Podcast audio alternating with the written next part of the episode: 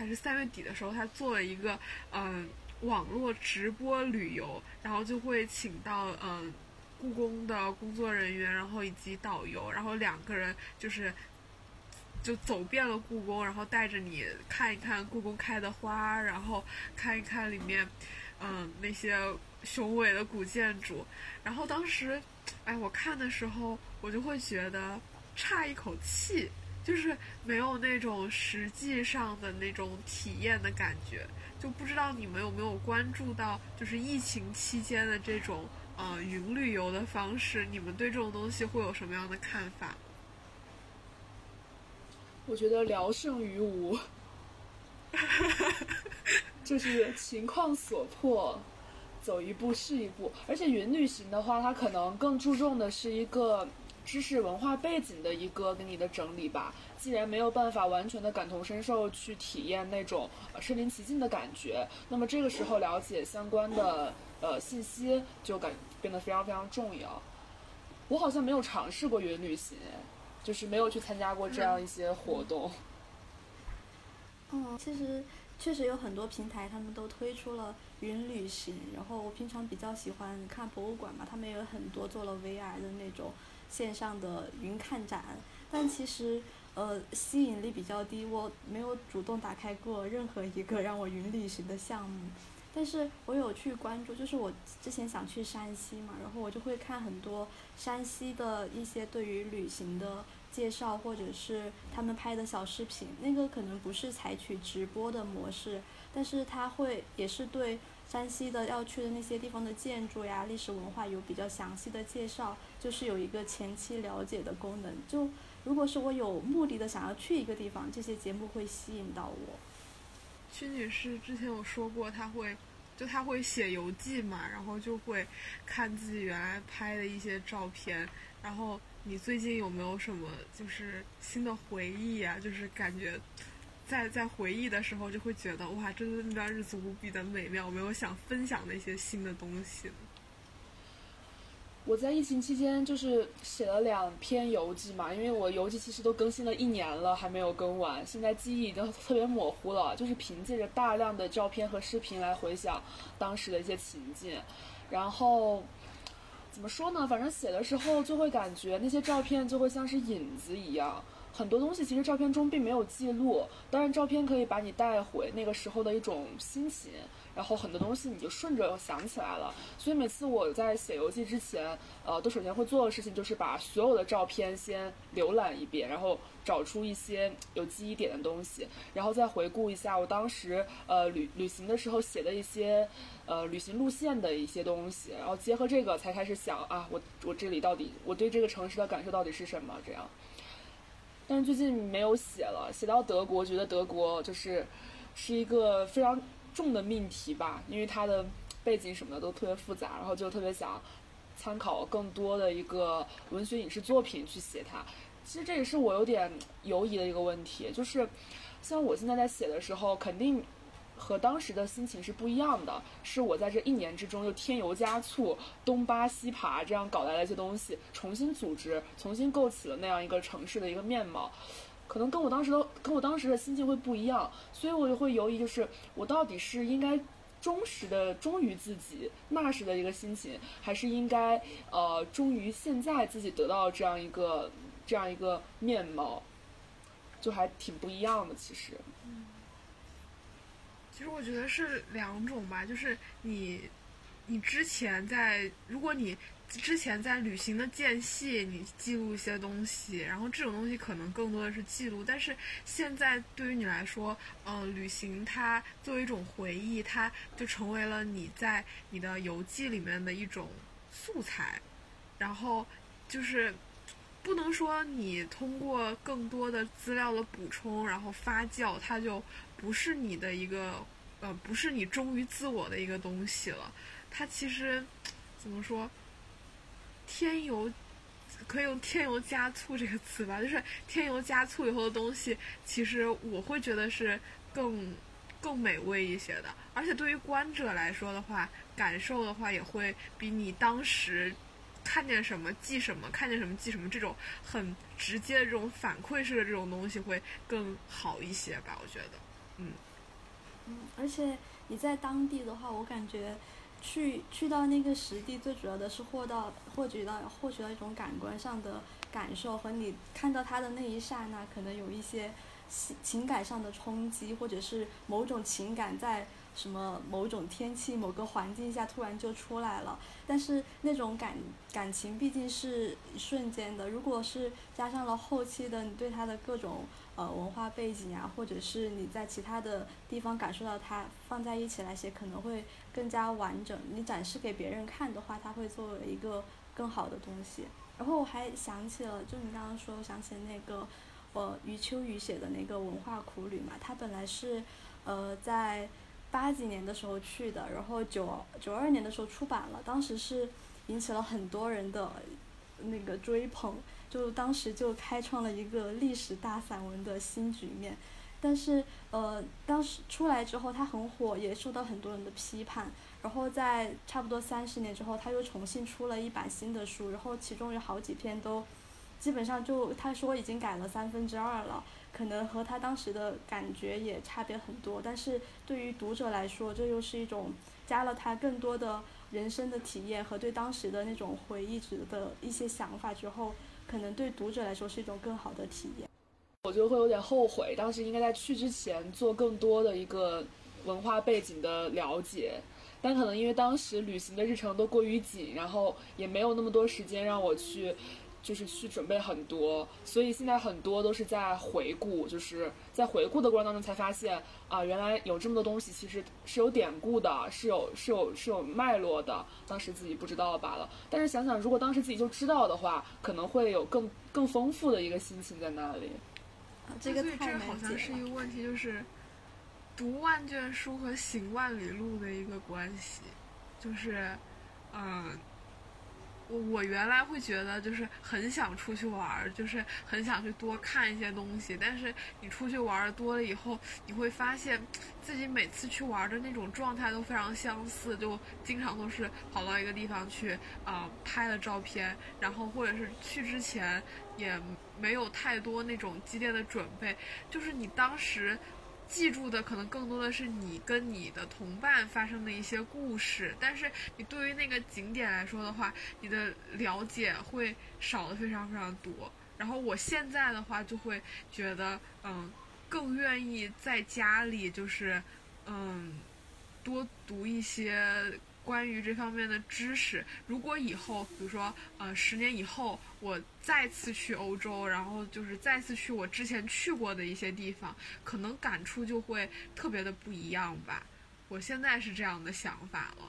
就其实我有一次实践，就今年去意大利的时候，就因为本来去欧洲只去一个地方就很亏呀，然后又又要在那个地方待上小半个月，所以就当时去的时候就花了很长的时间。去看了相关的电影，然后又看了好几本那种旅行的书，然后在走到实地的时候，你确实会感觉好像所有的地方你都似曾相识，而且你会专门去找那些呃被记下来的什么。呃，罗马假日里面吃冰淇淋的地方呀，然后还有一些很著名的一些场景去再现它，然后去找某个诗人住的屋子，其实这种感受还蛮好的，而且你的记忆也会更深刻一点。嗯，也可能是因为那本来就是一座特别有历史文化气息的城市吧，就现在看到每一个地方都还觉得特别生动。哎，但是我还有个想法，会不会在就是你了解了很多资料，然后看了很多很多的。vlog 或者是这种摄影照片之后再去看实景的时候，那种惊叹感会被削弱呢？就是会感觉突然一下子好像，好像没有那么，就是这种这种惊叹是不一样的，感觉是两个层面的，一种是全新的，一种可能是在欣赏不够，但是也许内涵更丰富的这样的东西。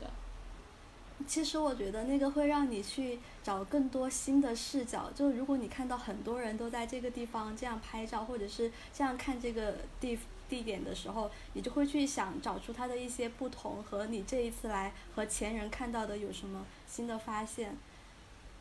就啊，还有就想起来我，因为我老去故宫嘛，去很多次。最开始就和大家一样，都走那个中轴线，然后就开始，嗯，跟着那个那个绕着它的城的那个筒子河，跟着那个走，然后又会去东西六宫，去后面的那个乾隆花园，就会逐渐的去开发一些新的领域。就是这样的旅行方式，让我感觉就特别像是在把旅行当成一种一种功课。就不是什么贬义词啊，就是说在很认真的为他做一个前期的像预习一样，然后在旅行的过程中就像是在上课一样，然后旅行回来之后像是在复习一样，就是写游记像是在复习一样，就感觉像是想把这门课就是让他留下一个最好得到最好的一个吸收，以及就是留下最好的一个结果这样的感觉。我现在想起来，之前我们去巴黎的时候，有一个同行的女生就说。他觉得这几天他吸收的东西太多了，他可能需要半年到一年的时间才能把这东西消化掉，就是在几天之内大量的摄取，这有点像是上课，你好像，嗯，就是太难了，然后这个内涵 过于丰富，需要长久的时间来去重新的去琢磨里面的那个滋味一样。那所以我觉得我现在好像。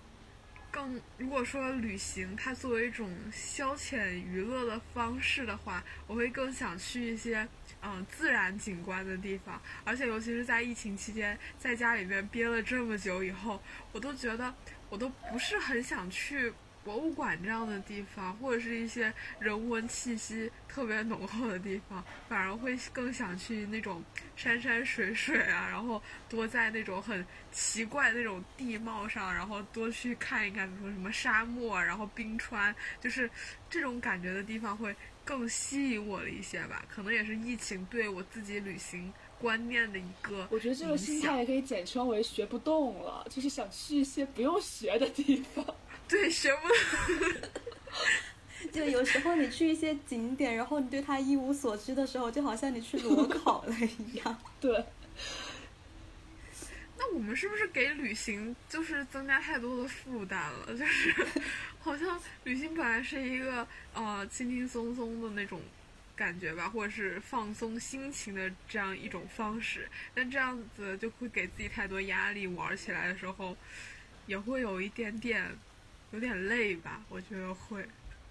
然后我就想说，我之前去，比如说去波兰的时候，就是有那个 City Walk，就是会有跟着城市的导，就是他们旅行公司会发很多的导游在波兰的那种各个景点，然后在那个地方举一个小黄伞，然后当你嗯。到那个地方的时候，你就可以去那边集合，然后一天可能会有两趟那个样子，然后他就会给你讲一下波兰，就是华沙这个地方这个城市的历史或者是怎么样的。就，嗯，其实如果你自己学不动的时候，就是你去找一个这样的别人给你讲一些东西，或者可能也会让你有一些就是更深入的理解吧。我觉得这是一种。不错的，可以，嗯，弥补自己在旅行之前准备不足的一个方式，而且当地人给你讲的东西应该会更深，就是会更加上他自己的体验什么的吧，也会更丰富一些。你觉得这种 city walk 和，呃，那种传统的导游的方式有什么区别没有？我觉得它是一种免费的，然后它是嗯作为一种城市的品牌运营，然后提供给它的游客，可能会对这个城市，就是旅旅旅客在旅游的时候，对这个城市会有一种加分的感觉吧。嗯，就是还有一些呃收费的 city walk，可能会有一些主题。就像在现在的 Airbnb 上都会有这样的体验，他们就会叫自己 City Walk，然后就会是一个当地人，然后带一个十个人左右的一个步行团队或者自行车团队，然后大家一起，比如说呃什么探访古建之路啊，或者是了解什么这个。街道小巷子啊，这样的就是有主题性质的。我感觉这一类的它其实有更好的一个爱好的对标吧。就比如你对什么感兴趣，你就可以参与这种类型的一个 city walk。然后同时，参与这个的人都是对这个感兴趣的，那么你就可以一下子收到很多志趣相投的一些好朋友，大家也可以聊的比较多一些。我记得小李好像就有参加过一个就是主题性质的 City Walk 这样。对，我之前在柏林的时候，当时是参加 L B N B 上找了一个就是学社会学的一个。一个大学生，然后他做的一个 city work，然后这个 city work，因为他做的是性别研究，所以他找的是有关柏林的呃关于性的地点，然后就会去到比如说柏林的第一个同志酒吧，然后呃当时纳粹迫害同性恋的一些纪念的场所，然后就会把在在这个城市里面。用这些地点，然后串成一颗线的那种，有非常有历史感的那种感觉。然后比较有意思的是，我们在这个团里面，当时加上我和我的同伴，一共是有五个人。但是除了我和我的同伴，其他都是一些都是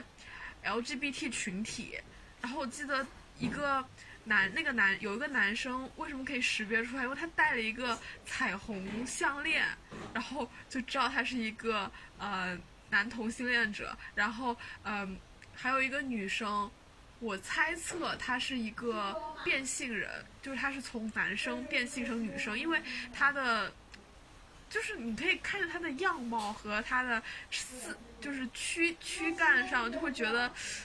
很有嗯雄性的特征，就是那种感觉。然后还有一个女生，她是自己称自己是酷儿，就是剪那种短短的头发，戴一个特别。特别朋克的那种眼镜，然后就是一个，应该也是一个，反正是应该是一个女同性恋者吧。然后她的话非常非常多，就是特别特别开朗的一个女孩。就是我我们当时就觉得很很诧异，就是原来参加这样的团体的人，对对这样一个团好奇的人，就是嗯，可能就是一些性少数性少数群体吧。我觉得这是对我觉得我印象还很深的一个地方，也是像刚曲女士说的，就是你对同一个东西感兴趣，然后大家就聚合在一起。对于你加入这个团的人，你可以嗯看见更多你未知的东西。嗯，而且我觉得这这个主题的主题的旅游还蛮有特别蛮有特点的，就是它可能会有 LGBT 这种。话题性，然后就是我刚刚有想到国内的一些，呃，类似于研学旅游这样子的东西嘛，也是十几个人的小团，然后找一个专业的辅导老师，然后呃，可能也会有那种 DIY 的旅行，但是可能聚焦的更多还是在那种呃城市的历史文化呀和古建筑之类的，就可能没有在主题上有这么丰富，但是但也可能是我去的地方不够多。这种我也参加过，如果是青岛，可能会有啤酒这就是我参加的是北京的一个团，然后我是作为摄影师跟这个团跟了，呃，反快快一周还是四四五天这个样子吧。然后其实我觉得这样的团对于小朋友来说，学习的价值不是特别大，因为。呃，大家老师给你讲的话，然后你可能也就是知道一点儿，但是知道那些信息，其实你看看书、上上网，就是好像也能知道。更主要的是，你跟你的同学们，然后对这个地方可能就是呃体会有更多的那种体验，你可以感受一下。因为那当时那个团是从山东。济宁到北京的团，你可能会感受更多的是感受北京这个城市是什么样的。但是对于，呃，如果真的是学什么知识的话，我觉得是稍微欠那么一点点的。但是可能会加深加深对某一个地方的认知，这应该也是另一种学习吧，应该。嗯。然后还有什么？你们还知道什么？就是。比较有意思那种旅行的商业模式啊，或者是嗯，旅行的方式。大学生们不是都还蛮喜欢义工旅行的嘛？就是每一个寒暑假呀都会有，而且现在也形成了一些品牌项目，会跟着去，然后大概有那么几天时间在做义工。其实义工时间也不是很长，剩下时间是在感受这个地方的一些。名胜古迹和城市的印象。我之前有跟着去过一次泰国，然后大概是在曼谷做了，在孤儿院做了六天的一个义工，然后剩下的那六天自己早上做义工，下午去玩嘛，然后剩下几天自己去清迈玩了一圈。我是感觉这种义工旅行的项目怎么讲，可以给大家一个小小的出口，因为很在很多人的概念里面，旅行其实是一件。没有用处的事情，就是它只能带来快乐。虽然这个听起来很搞笑，带来快乐就够了，还有什么？但大家会觉得旅行好像它就是只是去玩了，而没有其他的一个收获。这种感觉就是它好像欠一点，就仿佛在这个快节奏的社社会里面，你不能有一天是无负担、无目的前行的。所以旅行它需要有一个更明确的一个目的，甚至可以说一定程度上它可以被纸面化的一个东西。那这个时候义工旅行，我觉得就恰好。就是切到了这个口上，然后他给你的旅行一个一个一个主题，你要去做一件啊支教呀，或者是偏慈善类的事情。那同时也有可能你这份经历也许会就是功利一点，会被写到你的简历上啊，不啦不啦不啦。但同时你给你的旅行其实找了一个很好的出口，就是你不会再觉得我出去玩好像是在呃只是去玩了，而是好像有那么一些更多的收获。而且义工旅行可能另外一方面，它跟当地人的接触会更密切一点，然后这也是让大家了解到当地的一个更好的一个窗口吧。其实我有时候也会有这样子的想法，就如果只是让我出去玩，然后那个那个玩的地方又并没有对我很有吸引力的话，我会想，它可以做些什么事情，会带来一些附加的价值。然后之前去做义工旅行的时候，也遇到一个学姐，她就是，她准备出国留学，然后要报一个教育学的项目，所以她专门来做这个义工旅行，作为她的一种经历。其实她的目的就在于做那个义工。然后我还想起另外一种呃商业的模式，也不知道这种还能不能叫做旅行，就是云旅行，就是你真的呃在线上跟着一个人玩儿。我之前看到三联生活周刊，他办了一个活动嘛，就是，嗯，请了一个很有名的考古学教授，然后，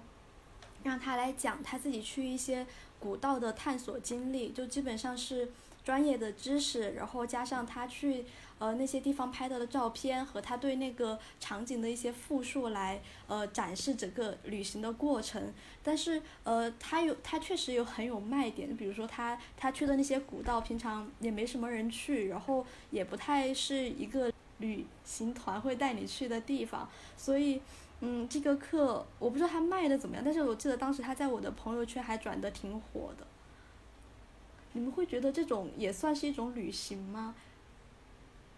我觉得就是在学习，就是它不会对我起到什么放松，然后或者是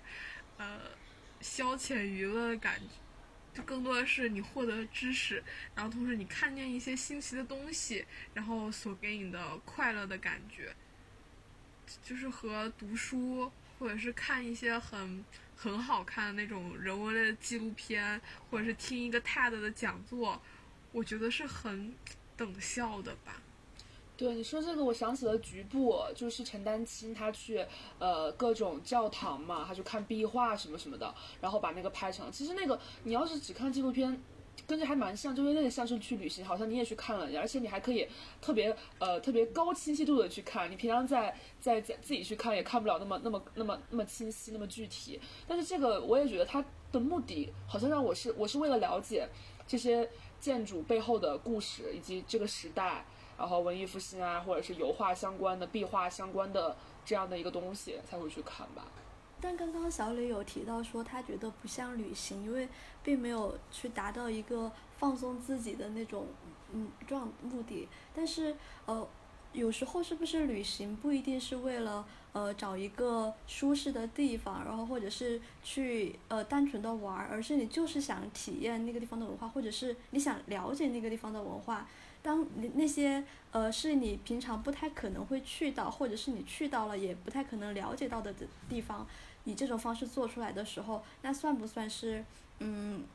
呃一种寻找文化 体验的旅行？我觉得这个就是可能对我对旅行的嗯，或者是说我中意的旅行的类型可能不太相同吧。我也很喜欢去那种呃有文化气息或者是人文知识非常丰厚的地方，但是嗯，我有时候会觉得旅行它就是为了要区别于我们的日常，就是可能会给我们带来一些很新鲜的体验啊，然后就是你在你的平时的日常生活中你完全体验不到的那种东西，就是。我所以我觉得差异应该是在嗯，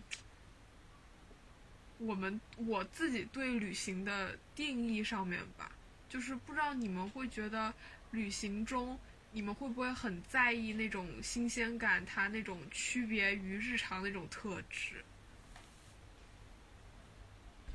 像我可能会把旅行，就是它对我来讲是一个。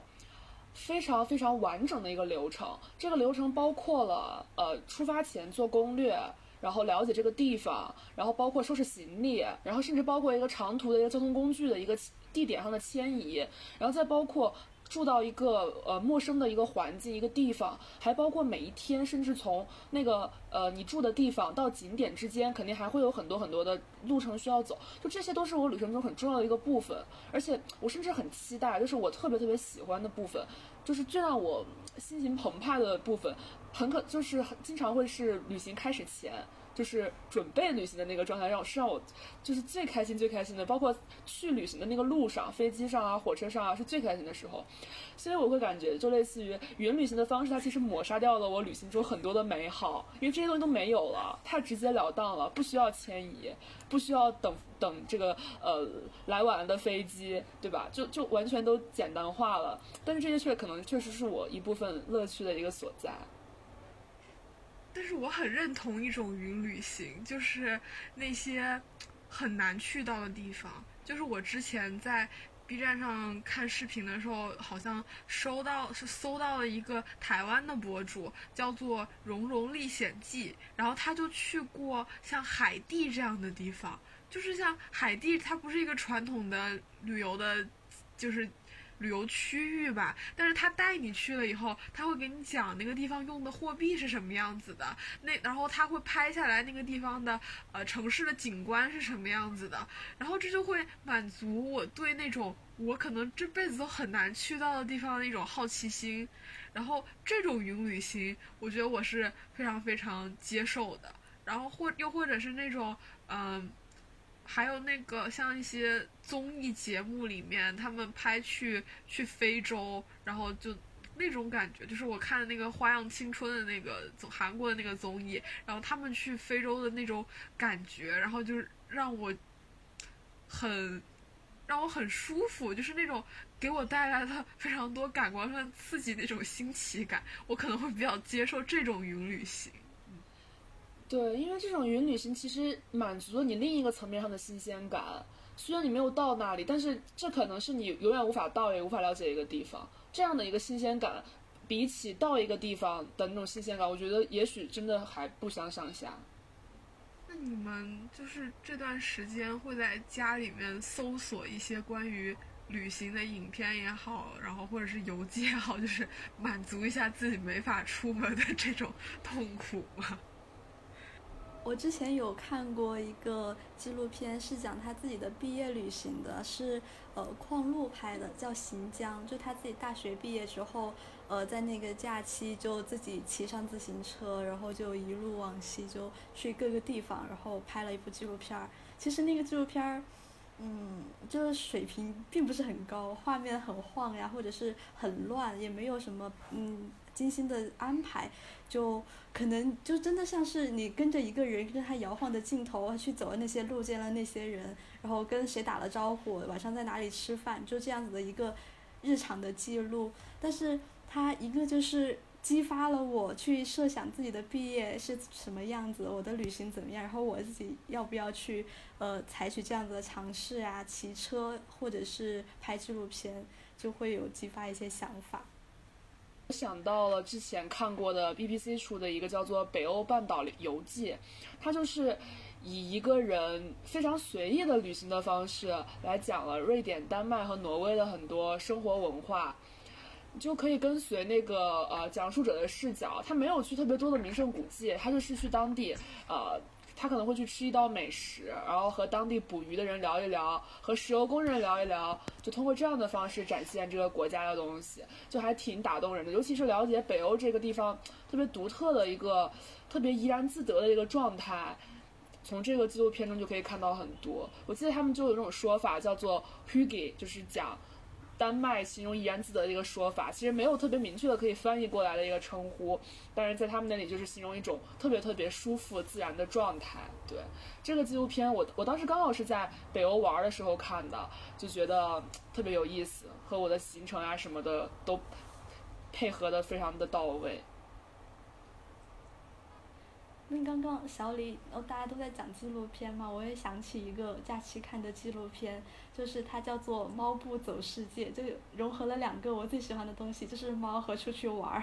然后那个纪录片是以猫猫为主题的，它会拍世界各地的猫猫。它会拍到，比如说那个乌拉圭呀、哥斯达黎加呀，就平常我们也可能不太关注到，呃，美洲的一些地方，它会把它展现出来，以猫猫的一个视角，然后去呃展现当地的那呃人的生活，然后他们的那个世界是怎样的？我觉得这个还蛮有趣的，而且就很有看头。就是可能你观察这个世界的角度不一样了，然后你会。体验到更多不一样的东西吧，我觉得是。好，他是不是拍的是很多那种当地的流浪猫那种？就这个纪录片，它是分了两种视角，一个是家养的猫，一个是很自在的那种流浪猫。而且他好像找到了那个流浪猫的社群，他会拍出一些那个流浪猫之间换小鱼干儿，然后各种他们有一种交流的方式的那种感觉。然后家猫呢就和人的相处，然后我记得很深是在哥斯达黎加有一集，他就追追踪了一条市场上的猫，呃，一只 追踪追踪了一只市市场上的猫，他就从就当时会有。大家会发现有个人在拍嘛，然后有很多人跟那个猫猫打招呼，然后说你来了，然后有人会拿出自己摊位上的水果或者是肉去招待它，然后他就巡游一圈之后像女王一样回到自己家的摊位，然后然后他又会吸引很多游客来看他，然后给自己家招生意，就很有。然后还就是这个假期还看了挺多那种公路片的吧，然后这个公路片。哎，但是我现在觉得公路片会让我对旅行产生一些错觉，就是感觉你通过一次旅行，你就可以使你的人生有一些逆转吗？就是因为很多公路片都是这个样子嘛，像嗯，邦尼和克莱德，就是他们一一对，然后出去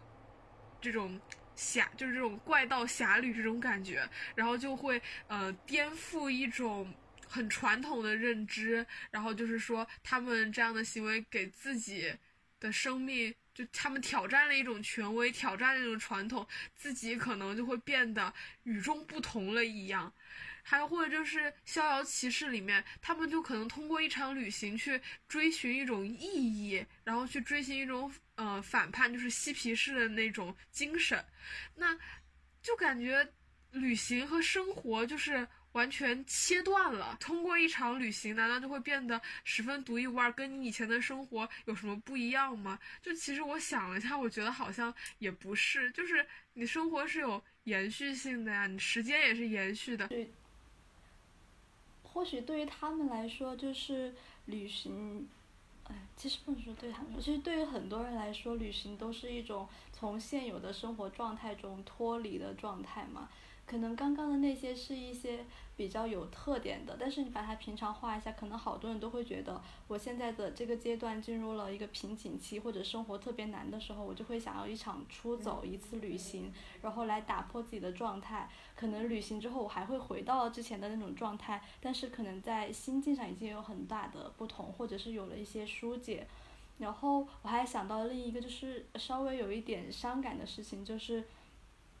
嗯，在我们现在可能觉得旅行是一件很还算比较轻易的事情，可能一年能去个两三次长途的，然后周边也有很多旅行。但是可能对于呃稍微呃老一点的人来说，可能旅行对他们来说是一件还蛮奢侈的事情。就再往回推个那么四五十年，对于他们来说，呃一次远离自己的家乡的旅行，然后。呃，去别的国度可能都还是一种很不同的人生体验。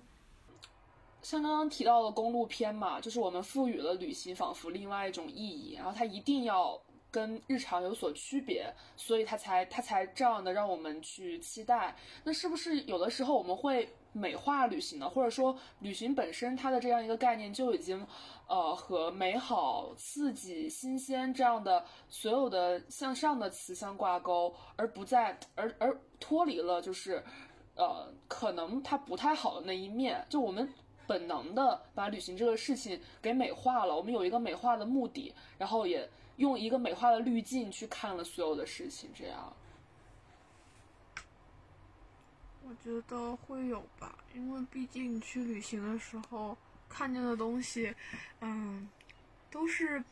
别人规划好的，然后就是你他觉得可以给你看见的，可以很轻松的展露出来的东西。就比如说我和屈女士去巴黎的时候，我们会去嗯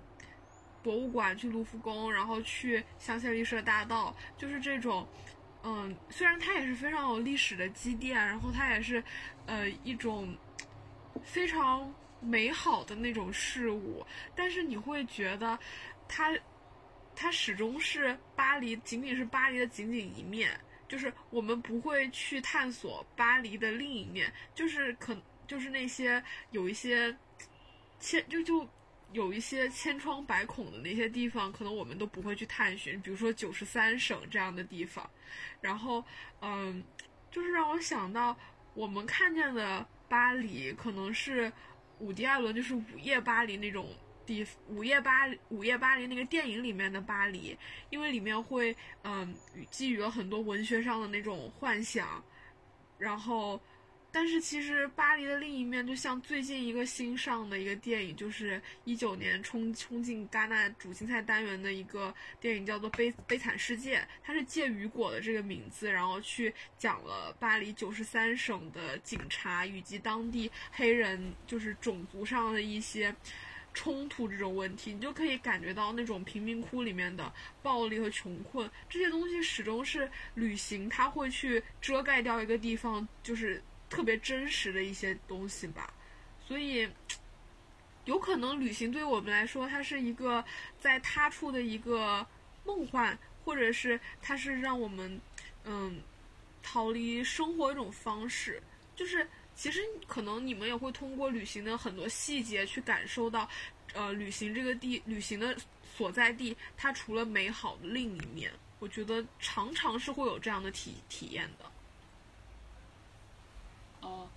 对，我想起就是，呃，在尼泊尔玩的时候，有看见就是当地的那个妈妈带着很多小孩儿，然后他们那些小孩看到游客就会拥而上的来要钱。然后还有小孩会玩一些小把戏，比如说假装自己手断掉，这样让大家可怜他，然后来给他钱。包括前几年在网上也会火过一个柬埔寨的一个网红男孩，他从小就在街上卖货，脖子上挂一个那种大的板子。然后由于他那儿接触各国游客嘛，所以他被游客教会了各种各种语言。然后那个视频里面就讲那个男孩是如何用各国语言来兜售他的这样一个小东西。其实这样的一个自食其力的，我我觉得我还挺能理解。但是之前我遇到那样的，通过这种骗子骗术，然后想从你这儿弄点钱这种情况，我就挺矛盾的。一方面觉得好像他们真的是很可怜，就是他们的生活处境逼迫他们这么做，但是又觉得耍这样的小把戏，呃，在很小的时候就把骗人当成一种谋生的方式，又觉得这是一件非常不对的事情，所以我就会想。这样的一种贫穷和落后，它也许，它是我们想去体验的一个部分吗？还是说，我们其实只想体验我们理解中的这个异邦这个东西，而不是，而不是说是是真的想去体验当地的很多的事情。其实我觉得这种遇遇到的经历也是蛮珍贵的。每个国家它都会有自己的呃贫穷的一面和富裕的一面，可能程度上稍微有些差异。就像小李他刚刚讲，他可能去巴黎看到的是一个更加繁华的，不会去看到那些贫民区，但是这是存在的。但是呃，在一些呃稍微落后一点的国家，可能呃他们所展现出来的就会有很大一部分是贫穷的那一面相。我也记得自己当时去柬埔寨的时候嘛，就会看到很多，然后。呃，让我感触很深的是，就是去洞里萨湖的时候，本来是当时是去看落日的，但是没有想到我们当时去到那里的时候，呃，那个地方有很多。呃，在当地没有钱去买房子的人，他们就聚集在那个地方，然后靠政府的补贴和游客的捐款来生存。然后，呃，那个湖的中间会有盖一间房子嘛，给他们上课。但是更多的时间，可能他们还是在和游人打交道，就是来获取自己的基本的生存的物资。我会记得很深刻的是，呃，那天我在那个。那个湖湖中间的那个小屋子里，它有两个小木屋，然后中间有一个缝隙，就有很多的孩子，他是坐在那个盆子里飘在那个湖上，但是是在那个房子的下面的，所以他是呃直接从一个下面抬起头来呃看着你，或者是从呃从你的脚边伸手来向你讨要一些钱或者是食物，就。嗯，还有一个小女孩，她被放在一个盆子，然后她身上放了一条很大的那个蛇，就可能是呃拿来吸引游客，然后给他一些呃小小的，就给他一些钱之类的。就可能当时的那种状况给我很大的震撼，在这样一个旅游景景区，还有这样子的一些人，他是这样子生存的状态。其实我们在旅行中可能。有时候会不经意的去遇到这样一些，嗯，很就他人的苦难这样一些东西，就也会思考这个问题。就我们看到了，当时可能很震撼，但是呃，对于他们来说，或者对于我们来说，能不能有一些改变呢？其实你换一种角度去思考，你到这个地方去旅行，你必然会消费一些东西，那。某种程度上也是在通过这种互惠互利的方式去改善他们的生活。其实如果这样想的话，会你玩的时候看见这么沉，就是稍微有一些沉重的画面的时候，会好一些吧？我觉得是会。但是起码这趟旅行让我们会认识到，嗯，就是一个地方或者是整个世界，它具有一种。多面性就是你你你作为一个旅行者，你可能嗯从一个很相相对较安逸的环境过去，但是你可以认识到这个世界上确实有另一部分人，他们是处在一个很贫困或者是很艰难的一个处境里面。我觉得这种就是。有点像是你偶遇了一个远方的突如而来的一种他人的苦难这样一个事情，但是我会有一种负罪感，因为这一秒我在看着他，我我觉得他很可怜，我觉得怎么还有人这么生活，然后下一秒我就会回到我的旅行节奏当中去消费、体验，以及就是回到一个特别快乐的一个心境，就这样一个反差会让我觉得就是很不舒服吧，就是。我我没有办法为他人的苦难做出任何事情，但是我又却又已经亲眼看到了这些苦难的一些发生。但是我确实后来也不会因为这件事情中断，你不会没有人会因为这种事情中断他的旅程，或者是说是在旅程之中做一些较大的改变。这会让我觉得，就是这种负罪感伴随而来的是一种麻木感。那如果当时就是你会采取一些行动，就比如说那个湖上你买了一袋米去给那个学校的学生。心理上会不会有一点缓解？就我记得当时我们在那个呃柬埔寨的一个学校里面，呃遇到了一个呃从日本来的女士，她其实已经来过很多次，她每年会定期来这个地方，然后看这里的孩子，又也会给他们带一些小的礼物，可能就呃也并不是非常的昂贵或者是很很有价值，但是他们他会每年都来一次。我是感觉有时候好像你看到别人的苦难，会把他，就他可能只是见了一面，也或许他对有一些人没有任何的影响和改变，也或许有一些人就把它当成一个自己的一个志向、一个努力的方向，然后以后就想去做一些事情去改变他们。记得今年去罗马的时候遇到那个呃叫呃世界粮粮农组织的一个人，他就是呃其实他是自身的经历嘛，觉得自己小时候呃周围的人的环境并不是很好，然后他现在做的就是呃尽可能的去关注到那些没有粮食吃的地方的人，然后尽可能的通过各种方式去筹集粮食送到他们的手里，我感觉还是会有一些改变。我感觉刚刚说的东西都好沉重啊，要不然我们回忆一下，就是 你的旅行里面让你觉得很快乐，就是收获了更多的能量的那种那种事情，有没有可以就是分享一下的？有一次比较特别的经历，就是呃，我们当时去洞里萨湖是需要乘船嘛，从湖边到一个比较中心的地方去看落日，然后我们。呃，那一次买到票已经比较晚了，然后别人都是一整船一整船人的去，我们就是我和我同行的是另一个女孩嘛，我们两个人，然后就来了一个男士，他就说跟我走，然后就把我们带到了他的船上，就就开着那个船走了。就那时候我们也觉得没什么，因为是景区开出去的船嘛。然后走到半路上，他又说我要去接我的朋友，我要走另一条路，然后就。渐渐的偏离了主航向，然后那时候也觉得嗯还行，就接个朋友，然后他就接到了他的朋友，是一个嗯一个长得比较比较凶悍的人，然后稍微有点强壮，然后他一上来就提了一件啤酒，就就开始喝酒，然后还叫我们一起喝酒，我当时就就有一点点心里面打退堂鼓了，这是怎么回事？然后，然后那个他们就他们两个人聊天说话都很开心嘛。他把那个船开到了一个自动驾驶的状态，两个人坐在船头就开始聊天喝酒。然后他们又讲的是柬埔寨语、高棉语，我们就根本听不懂他们讲话。然后就他们在那边喝酒，然后吃虾米，然后偶尔会过来英语跟我们交流两句嘛。然后那个船还越开越远，越开越远，就整个周围已经看不到任何其他的船了。然后。当时，嗯，落日真的是已经落到看不到了，天色变变黑了嘛，就，哇，当时可能就觉得我们两个人好像是，就是进入了一种非常危险的状态，就心里面很虚，然后他们还时不时跟我们说两句话嘛，还不敢表现得很虚，就表现的嗯，我们很快乐，然后就就尽量的去加入他们的聊天，但是，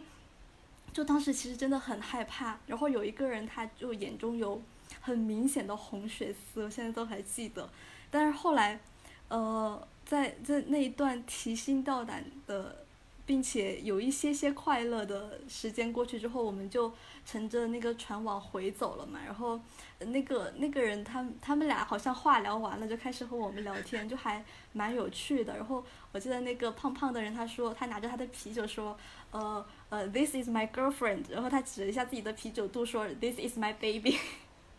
我就觉得还蛮有趣的，就从那个时候话题就变得轻松起来，然后我们在回去的路上，就，呃，渐渐的又进入到了别人的船队，然后对面会有一整船的人跟我们打招呼，然后还有人在唱歌，然后就那样子慢慢回去了。其实除掉心里发毛的那一部分，当时的环境也好，感情和氛围也好，都还是很很独特的一种体验。所以，呃，如果是在那个时候。呃，有一些就，嗯，有更多的信任，然后和他们聊得更开心的话，可能就会，呃，更更有趣一点。但是，嗯，那种环境就很难说啊，就也会很害怕。我我其实觉得这个层次的警惕还蛮正常的，就是要是没有这个警惕，我觉得还挺担忧的。虽然最后他确实是可能是自己多想，但是就是旅行当中，尤其是这种呃。脱离了一个，脱离了当地居民区，以及身边缺少一些就是旅客的这样一种情况，会让人就是很紧张。我觉得这是应该紧张一下，对，这样可以有备无患。我觉得我在旅行中一直也是遇到的善意，其实是远远的大于恶意的，就没有太多遇到过不顺心以及那种很危险的情况。所以虽然我，但是我们就是觉，我就觉得我们这个心态确实可能会经历很多种这种心突然落回到肚子里的事情，但是这种信任感它其实也会因此而变得更强。我想起来，就是我之前在欧洲旅行的两个房东，他们都是那种旅行当中特别给你力量的那种人，让你感觉到哇，原来人大家都这么好，就是都不会想这么多了这种感觉。一个是在挪威一个小镇的房东，他一个人住嘛，一个四五十岁的一个阿姨，然后我们到了其实也比较晚，然后他就开车过来接我们，接我们回去的路上还说，哎，你们要不要买点吃的？然后我们去超市。把我们停到超市，让我们去买吃的。我们出来之后，他又把我们带回去，然后他又烤了很多披萨，就请我们一起吃。然后当时其实我们预定的时候写的好像是两个人还是怎么样，反正是预定出现一些问题。但是其实我们是三个人，所以我们需要睡到两张床、两个房间。他就让我睡到了他女儿的房间，就不是他的客房。然后他就完全就说：“哎，其实你只要不要动东西，没关系，你就住这个房间就好了。”然后一切都非常的随意和自在。他甚至晚上都出去玩了，就跟我讲：“我可能很晚才回来。”但是第二天我们不是很早要去坐火赶火车嘛？然后早上那个地方他没有车的，然后。所以他一大早为了我们，从五五六点专门从他朋友那儿回来，然后开车接送我们，又把我们送到了车站，就觉得特别特别麻烦他。但是他就是一个特别好的人，就是让一个民宿的老板，然后去去对我们就是像自己的亲人朋友一样这种感觉。还有一个呃，还有一个是维也纳的一个民宿的一个大叔，他也真的是就是去我们去了之后，跟我们分享各种他的吃的，然后他妈妈做的啊，然后他。呃，朋友做的呀，包括就是借我们伞，然后给我们讲各种城市中旅行的东西，还不不停的问我们，哎，你们票买好了吗？你们知道怎么走吗？就是很多我们没有想到的，他都会替我们想到，然后不断的告诉我们，就让我觉得，就是他们是真的在把就是旅客或者是这样的主呃房客当成朋友去好好的相处，然后这就这种信任感。它会让我对人性之善突然燃起了巨大的光芒，会觉得哇，这是件特别特别棒的事情。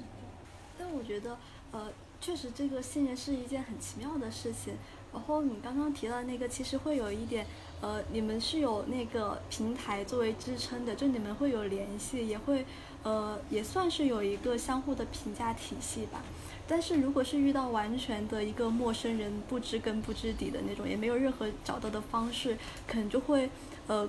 比较难建一种信任。但是如果是这样一种信任建立起来之后，又会更加的牢固。新鲜感这些肯定都是我们，就是大家都会去想要去得到旅行中得到一个东西。但是支撑新鲜感这个背后会有什么更大的一个思维方式，或者是一些对于人生的一些观点呢？其实这个问题会让我联想到另一个问题，就是呃，为什么人要登山？就前段时间看那个攀登者的时候嘛，珠峰那么高，登山就一不小心就就没命了。为什么要去登山？就嗯，当时片子里好像说的是人要去征服，然后呃要去挑战，要知道人类的极限在哪里。其实有时候呃有一种比较极端的旅行，它可能是为了追求一种。刺激感去追求挑战和冒险，呃，就之前有那个有一对比较火的情侣嘛，他们一起呃拍了一部片子，也出了书，叫做《旅行》。当时是呃一个听起来非常的呃独特的求婚和在一起的方式，他们呃在北极求了婚，然后从。呃，从中国出发一直到南极，去南极结了婚，就这样一个经历。但是为了这一次北极的求婚、南极的结婚，他们其实准备了特别特别多，然后也就基本上是把所有的时间和精力、金钱都投入在了这件事情上。他们后来出了一本书，就叫《旅行》，然后在开始的那个扉页上有写序言嘛，上面就有一句话叫做：“只有看到足够大的世界，才知道自己有多小。”然后他们为了准备这一次，呃呃结婚的行程，就是零八年的时候，先去学了帆船驾驶，然后又学旗语，学海洋公约，就是基本的一些，呃你在海上航行需要的东西，足足花了八个时间八个月的时间去准备，然后找了六个人一起，然后找了一个荷兰的荷兰人买了船，再拿回来在香港。呃，停了一段时间，对这个船进行改装之后，他们才终于出发了。然后在出发的时候一开始就遇到了很大的风暴，就可能当然后呃又过了不久，好像那个船漏水，反正就是在这八个月的时间里面。在你走出公海的那一刻，进入到你这茫茫茫无际的海洋的时候，就可能充满了未知和挑战。然后在那个书书里面，作者他就有一句话，他说：“回想过去的八个月，我仍然心有余悸，有好几次我处在崩溃的边缘，甚至动过杀人的念头，然后也做好了被杀的准备。”最后那句是说，在看依偎在身边的梁红，他早已眼噙泪水。就这一句还比较撒狗粮，但确实是，就在读到这句话的时候，我能感受到他们其实经历了特别特别多的，呃，呃，我们很难想象到的那种场景，就可能处在一些生命攸关的时刻。这种这种旅行方式，可能是我们普通人很难达到、很难去做出这样子的。呃，决心去做的事情，但，嗯，它也是，就让我们看到一种可能性吧。就有时候会，甚至你在看了之后，可能会生出一点点去做一些冒险的方呃旅行的一种想法。我记得今年有朋友说他想要去那个，呃，世界上最高的那个蹦极的地方去去玩嘛。就这样子的一种旅行方式，有时候还蛮刺激的。你们会想要去玩蹦极，或者是玩那种滑翔的那种那种旅行吗？我觉得我可能这种挑战还挺需要一个周围环境的，就是。如果身边的人都对做这个还还挺有感觉的，我就也挺愿意去做。如果大家都特别都特别惜命，我可能会变得比大家更惜命。我记得之前在那个尼泊尔玩过一次滑翔伞，其实还挺可怕的。其实飞上去是很安全，但是在起飞的过程当中，我飞了两次都没有飞起来，就是因为它是要一直往前跑嘛，然后借那个惯性，然后飞出去。其实就是你脚下的路已经是个下坡了，或者是没有路了，你就是在。整个人朝下跑，但是你不能停，因为你一停，你就会失去那个助推力。我有两次都摔倒在上面，然后第三次就迟迟不敢跑起来，然后搞得我那个教练也非常的无奈。然后最后我们就是最后一个才落地的。但就是这种体验，它确实很珍贵，但是就是需要那么一个环境来给你一个助推吧。会想，会想吧。但是感觉随着年龄的增长，越来越胆小了，所以可能还是要，就是趁着现在还年轻的时候，多去在旅行里面做一些这种挑战，然后让自己更振奋一些吧。就是这种挑战，可能你老了以后就比较难再去做了。我真的很难想象自己会在什么时候去做这样一件事情。就总会想到，如果出了事故怎么办？其实你也可以想想，这种事情又不是必须的事情。你旅行嘛，就是要让自己开心，让自己顺心，让自己舒服。那你如果抱这样的想法去的话，这些东西也不是很必要吧？如果你真的会很担心的话，又担心又想去啊，因为那种体验，你可以，你可以想象到，你可能会。呃，跳下去一次之后，你一辈子都记得那种感觉。其实这个很诱惑的。大家对于人生就是是一种，就是是人生的终极目标是我要快乐，还是人生的终极目标会是其他的？因为我觉得这个衡量标准不一样，它就会决定你的一些选择。如果我是为了舒适，为了就是时时刻刻的表示舒适，那我其实不需要接受这个折磨，就是在这揪心呀，到底要不要做呀？然后。然后忐忑呀，然后害怕呀，然后最后下来可能还有，虽然你会很激动，但是还有个余烬未完全散去的感觉。如果你这个跟你的就是这种人生的这种追求不相符的话，可能对这个的需求就会更弱一些。其实我觉得就是这个事情和人生里面大部分事情都是一样的，就是你做了它也后悔，你不做它也后悔，就是就是。时时刻刻都有一种很不知所措的感觉，就可能就不要想太多。但你们会不会觉得旅行越来越没有意义？就是 可能因为，比如你出去玩，然后你会搜一下攻略，然后这个攻略上会告诉你这个地方是必去，然后这个东西是必吃，然后就会，然后又会莫名其妙的出现很多，嗯，那种打卡地，就是会有各种各样这样的概念，就是你必须要做的事情这种概念，然后你就会觉得，哎，而且各个地方这种打卡地都会有一些。很类似的地方，吃的东西也会有一些很相似的地方，所以这就会动摇，就是我对于旅行的一种，就是想不想去，就是会动摇我的很多想法。但是可能对于有的人来说，旅行就无关这些很外部的东西，就是旅行可能是他们的一种理想。就是之前看那个。就是《奇遇人生》里面，就是请到了一个骑自行车的一个老人，他已经嗯六七十岁了，但是他是很晚，就是五十五六十岁的时候才出发，然后最近的呃将近十年里面就一直在呃骑自行车环球旅行。就是他可能觉得自己嗯年轻的时候吃了特别特别多的苦，然后也没有去过什么地方，就一直都是在为呃家庭为生活在这样的。打拼，然后就非常的疲惫劳累，没有办法去真正认识到这个世界是什么样子的。然后他就做出了一个这样的决定，就是可能他的理想就是，就是旅行就会寄托他的更多的理想在里面，他就会想去呃探索这个世界，就是可能跟嗯现在很多我们嗯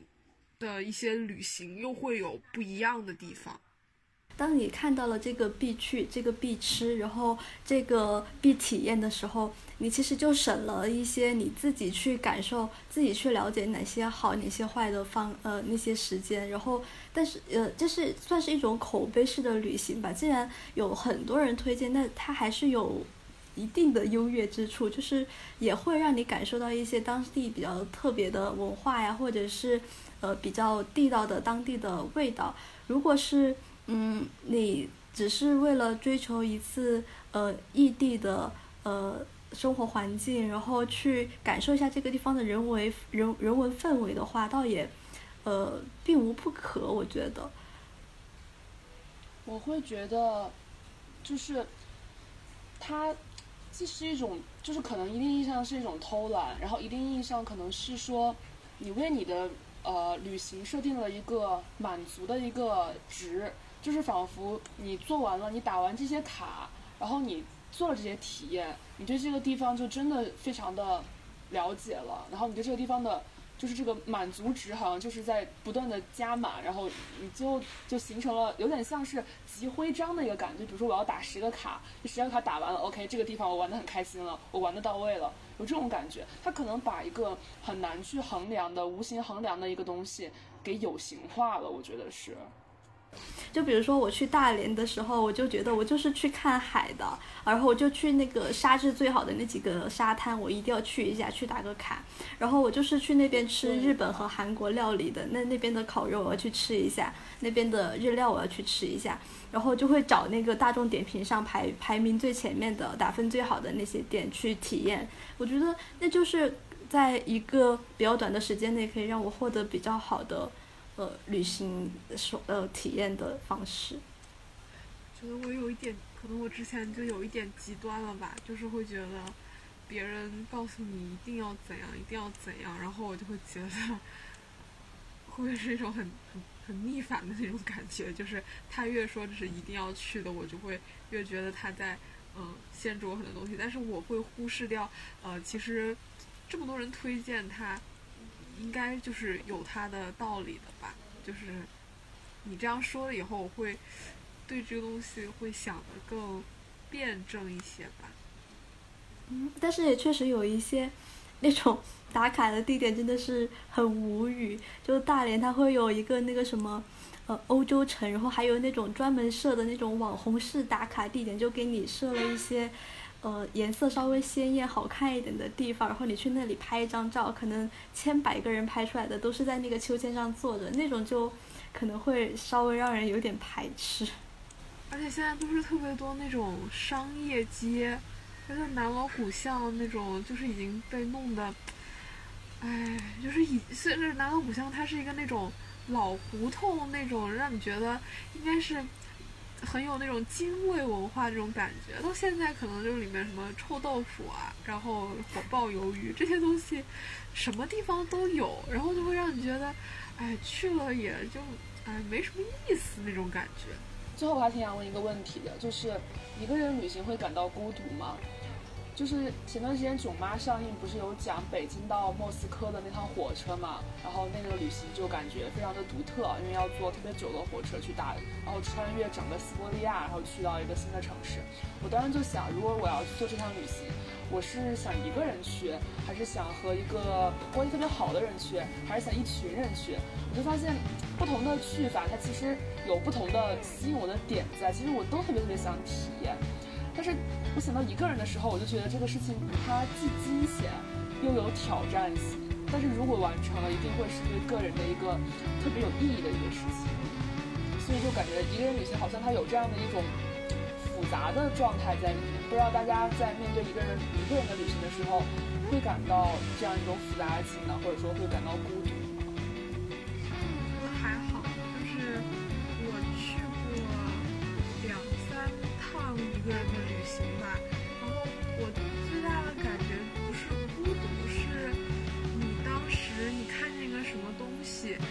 办法及时分享给别人那种感觉，就是没有办法满足我的那种分享欲，然后想让别人跟你一起去感受你感受到的那种快乐，你感受到的，嗯，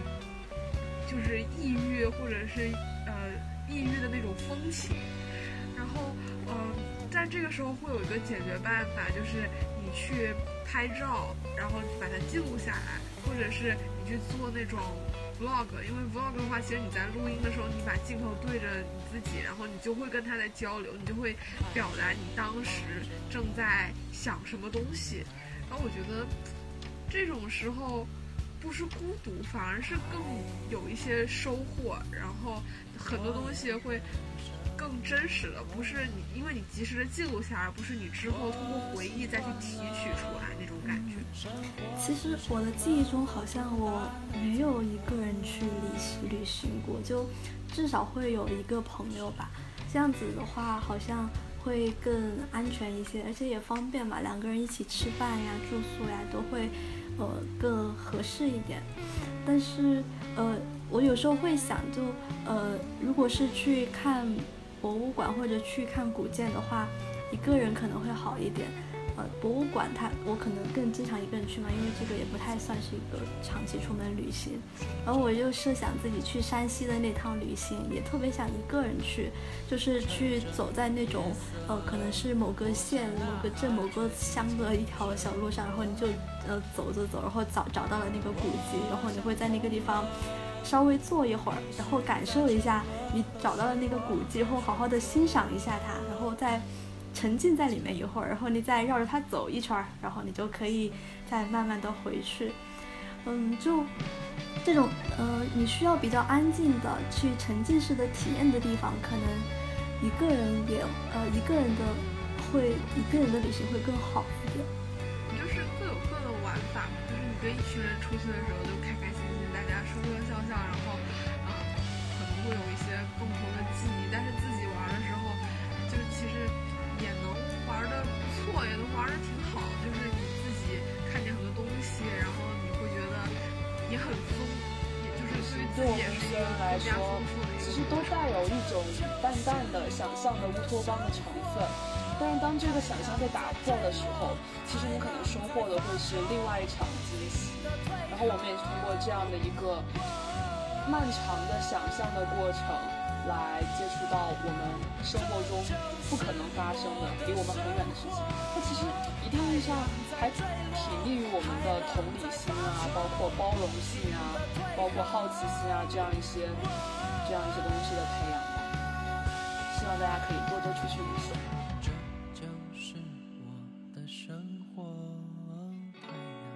坠落，海浪在发愁，不停的退后。high.